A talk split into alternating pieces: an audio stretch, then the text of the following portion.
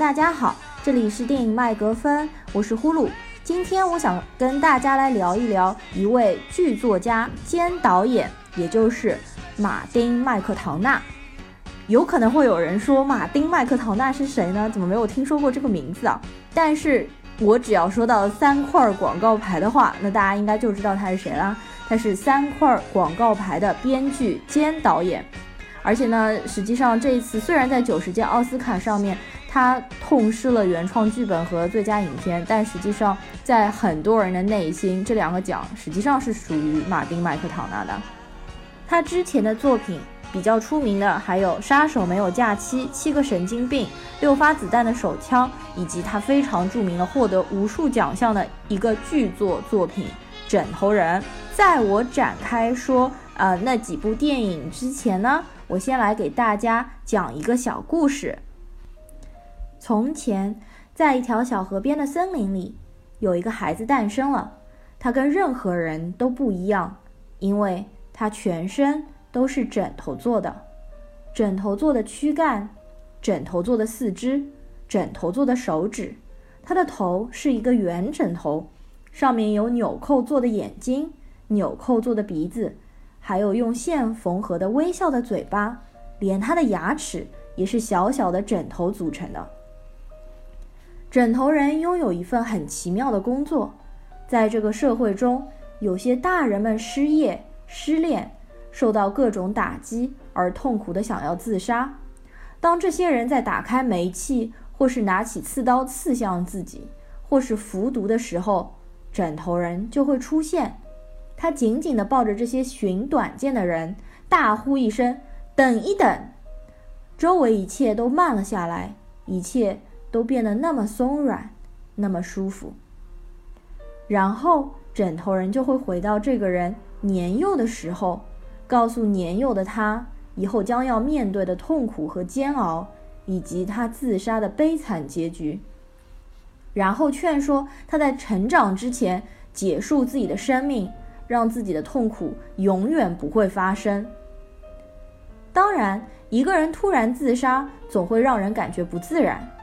但当一个五六岁的小孩子被车撞死、被溺死，或者不小心给套在头上的塑料袋打了死结的时候，大人们只会伤痛自己的大意，而不会发现孩子们是自杀的。枕头人的工作就是教导这些孩子如何自杀，如何冲出马路，如何跳进水里不被发现，如何为塑料袋打上死结。就这样，总有很多儿童死于各种意外。不过，这些儿童也就免去了所有的痛苦，在快乐的童年中安然死去。可是有一次，有一个小女孩拒绝枕头人，她认为自己会快乐，而且会一直快乐。她把枕头人推出了她的小卧室。那天晚上，她听到房门的敲门声，她以为是枕头人还想劝她自杀，于是她对着门口大喊：放弃吧，枕头人，我会快乐的，我会一直快乐直到永远的。然而，敲门后推门进来的却是一个男人。后来，每当他的母亲不在家的时候，这个男人都会偷偷走进他的卧室。许多年以后，这个孩子长大了，二十一岁那一年，他选择自杀。当煤气开到一半的时候，枕头人出现了。他流着泪问枕头人为什么当时不说服他，枕头人也流着泪说他一直坚持，可是就是说服不了他。女孩把煤气开到最大死去。枕头人虽然帮助很多孩子脱离了痛苦，但他自己却一点都不快乐。他不喜欢这个工作，他痛恨这份工作，但他更不愿意看到孩子们长大后的痛苦，于是他一直在尽职地进行这份工作。有一天，他下定决心，做完最后一次就再也不做了。他回到了他出生的那条小河边，尽情地享受回忆带来的亲切舒适的感觉。然后他坐在一棵树下，摆出了各种玩具，有小车，有会叫的小狗，还有很多很多的玩具，被拿出了一瓶汽油。不一会儿，一辆车驶进了这片森林，停在了林子里。车上下来了一个小小的枕头人，他的全身也是枕头做的。小枕头人对跟他下车的母亲说：“妈妈，我要去河边玩一会儿。”“去吧，但是记得回来吃点心哦。”于是小枕头人就跑向了河边。自然他遇到了那个坐在河边大树下的枕头人，他们一见如故，一起玩取了玩具，玩了很长很长的时间。最后枕头人对小枕头人说起了他所经历的一切，并告诉小枕头人他以后也会面对这种痛苦，但他能够帮助他。说完，枕头人拿出了准备好的汽油。小枕头人思索了一会儿说：“嗯，我明白了，不过麻烦你告诉妈妈，我不能回去吃点心了。”然后小枕头人就把汽油浇在了自己的身上，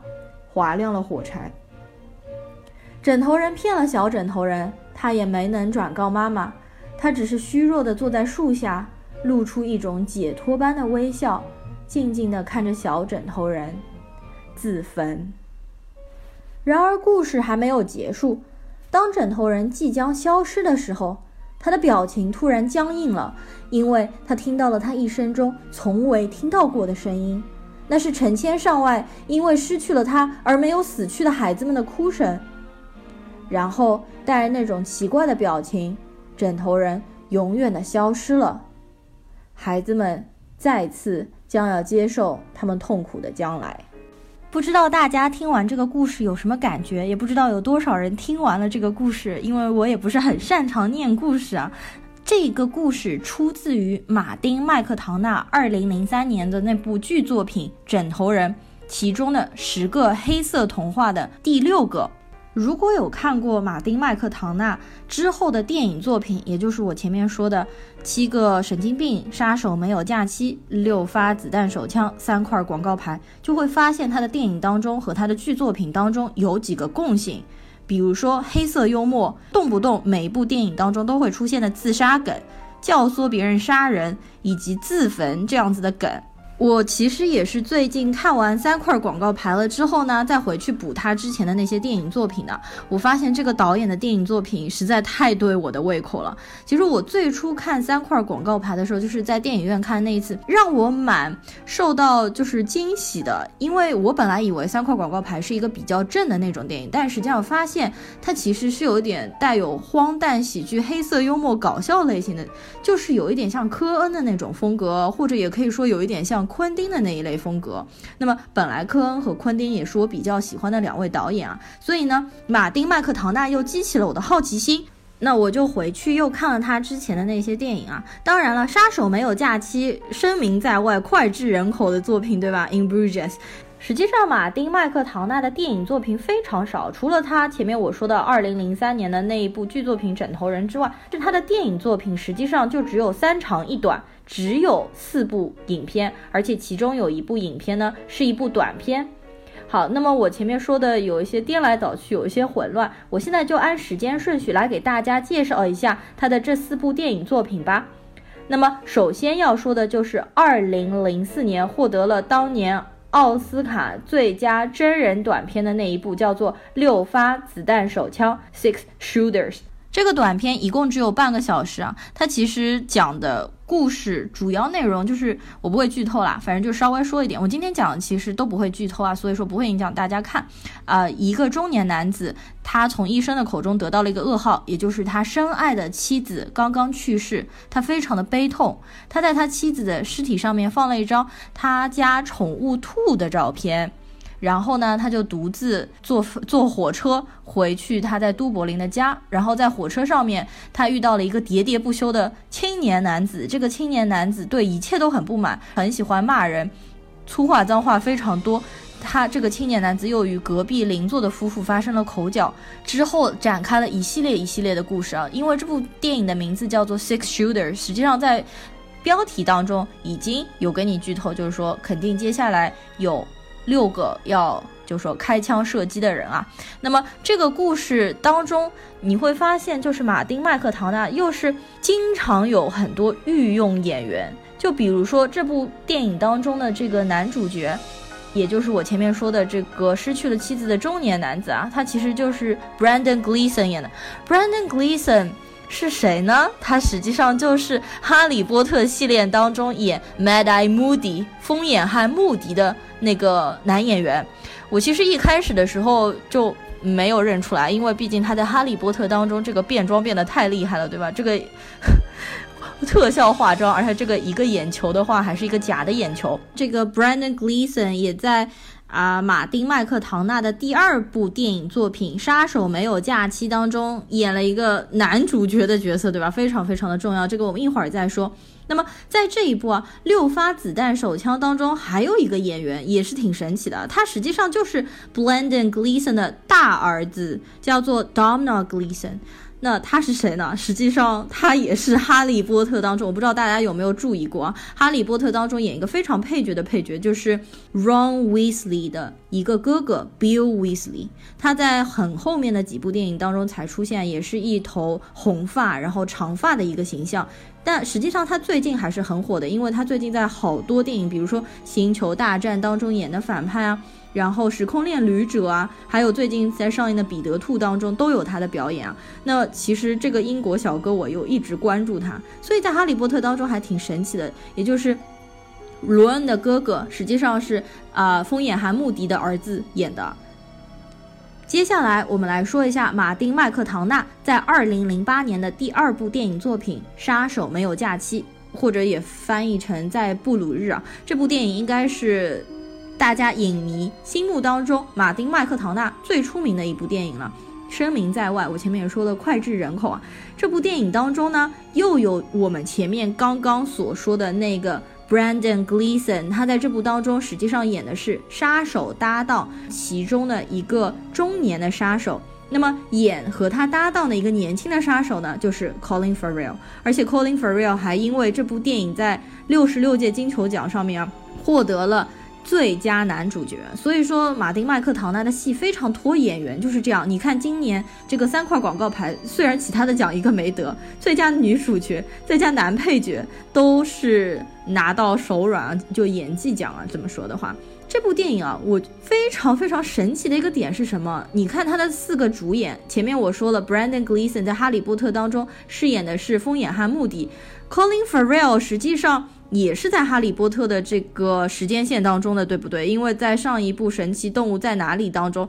他也演了一个大反派的角色。然后其中这部电影当中还有一个女主角，呃，演员叫做克雷曼斯波西，实际上是一个法国女演员。她在哈利波特当中饰演的是谁呢？就是芙蓉Fleur Delacour， 也就是第四部三强争霸赛从 Beauxbatons 过来的一个法国女学生。而且她最后呢也和我们前面所说到的 Bill Weasley 结婚了。所以你就会发现这些演员无论是在戏外还是在戏内，好像关系都非常错综复杂。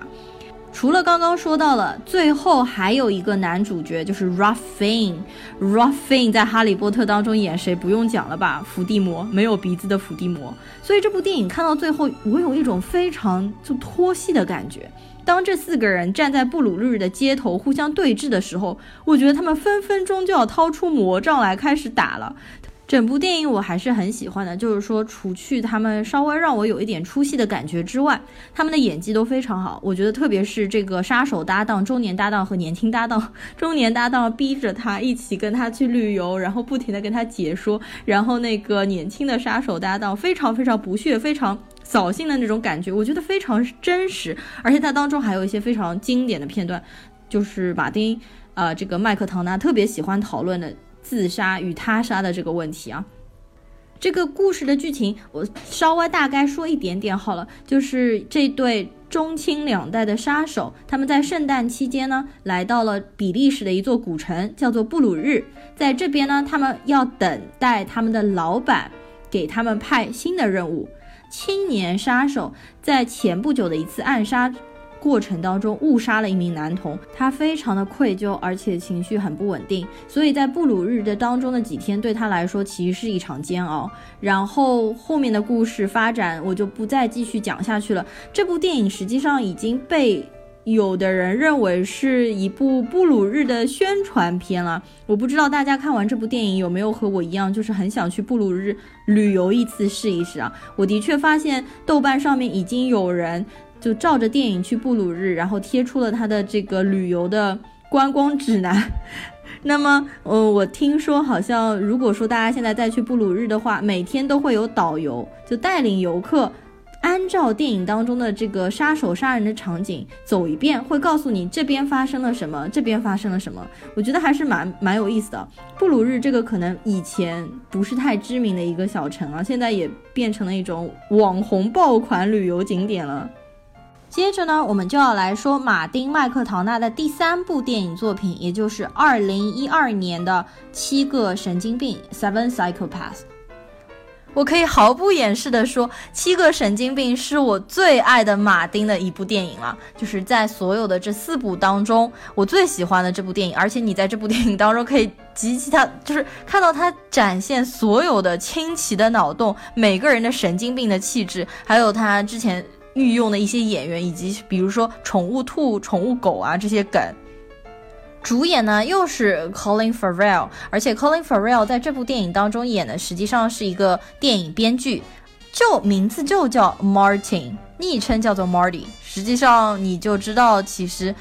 Colin Farrell 在这部电影当中饰演的也就是影射了马丁·麦克唐纳自己本人，是这样的一个当中和他搭档啊演他好朋友的其实就是 Sam Rockwell。 Sam Rockwell 在三块广告牌当中演的那个就是非常出格的非常出彩的这个有点神经病气质有点懦弱气质的一个同性恋的警察。那么在这部片子当中呢也是这样一个非常带有神经病气质的一个 psychopath， 对吧？然后里面还有伍迪·哈里森，伍迪·哈里森也在三块广告牌当中出现，演了那个警察局局长。然后还有这个 Abby Koshny， 也就是演那个伍迪·哈里森妻子的，但是在这部片子当中呢，她演的是 Colin Farrell 的女朋友。当中还有一个非常大牌的就是 Christopher Walken， 那么他在当中其实也演了其中的一个神经病。因为这部电影的名称叫做七个神经病嘛，所以说他肯定是一个一个神经病来给你展现啊。大概的剧情呢实际上就是讲这个叫做 Marty 的这个爱尔兰的电影编剧，他平时非常爱喝酒，他最近在写一个剧本，这个剧本就叫做七个神经病，但是他一直没有什么灵感。于是呢他的好朋友也就是 Sam Rockwell 演的这个他的好朋友就给他提供了一些素材，给他介绍了一些他所听说过的一些故事，比如说什么呃专门杀完人之后留下扑克牌 J 的杀手，越南的复仇者啊，自刎的这个基督教教徒。我觉得这部电影实际上比起他的其他几部电影更能够凸显出马丁·麦克唐纳的剧作能力。就情节的话，有虚构想象中的情节，也有现实的情节，环环相扣，而且最后是由点及面再到圆，非常的完整。它当中其实也有很多血腥暴力的场景，但是呢在这些黑色和暴力之后，你看完了爽过了之后呢，你又可以回到就是相当正经的价值观。比如说他经常讨论的一个问题就是他杀和自杀的问题，在这部片子当中他也说的就是借里面演员之口啊，就是说认为怎么样的人最后才会下地狱呢，既不是杀人犯也不是强奸犯，而是那些杀死了自己的人。实际上又回到了我们最初说的那个枕头人的那一部剧作作品当中，他从一开始就表达出了他对于自杀的这个看法，但是不乏他在每一部电影当中都会出现自杀的人。看完了这部作品之后啊，我真的是对他的剧作能力简直是俯首称臣。我觉得本届奥斯卡三块广告牌他没有拿到原创剧本奖，真的不得不让我觉得还是有黑幕，或者说是有政治正确的原因。因为我最近有把 Get Out 重新又看了一遍，我真的没有理解为什么 Get Out 它的剧本上面可以打打败三块广告牌。那么 Sam Rockwell 今年得到了最佳男配，真的是实至名归，也是厚积薄发。你可以看到 Sam Rockwell 在他之前的所有的其他电影作品当中，好像整部电影当中最容易让人留下深刻印象的就是 Sam Rockwell 演的那个角色。我们也说到尾声了，最后一部马丁麦克唐纳的作品呢就是三块广告牌，这个实际上在我们之前几次奥斯卡的那个节目当中已经说的比较多了，所以我就不再赘述了。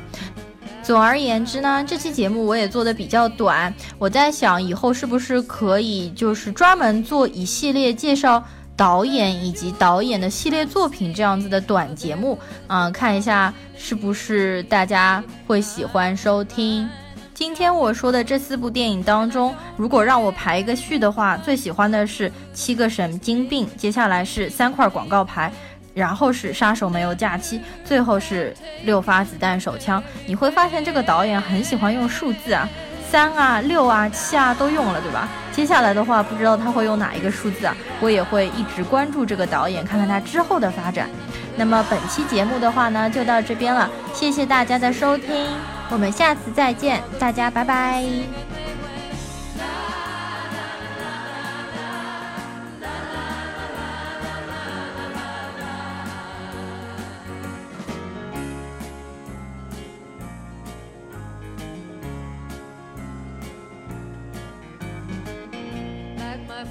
Before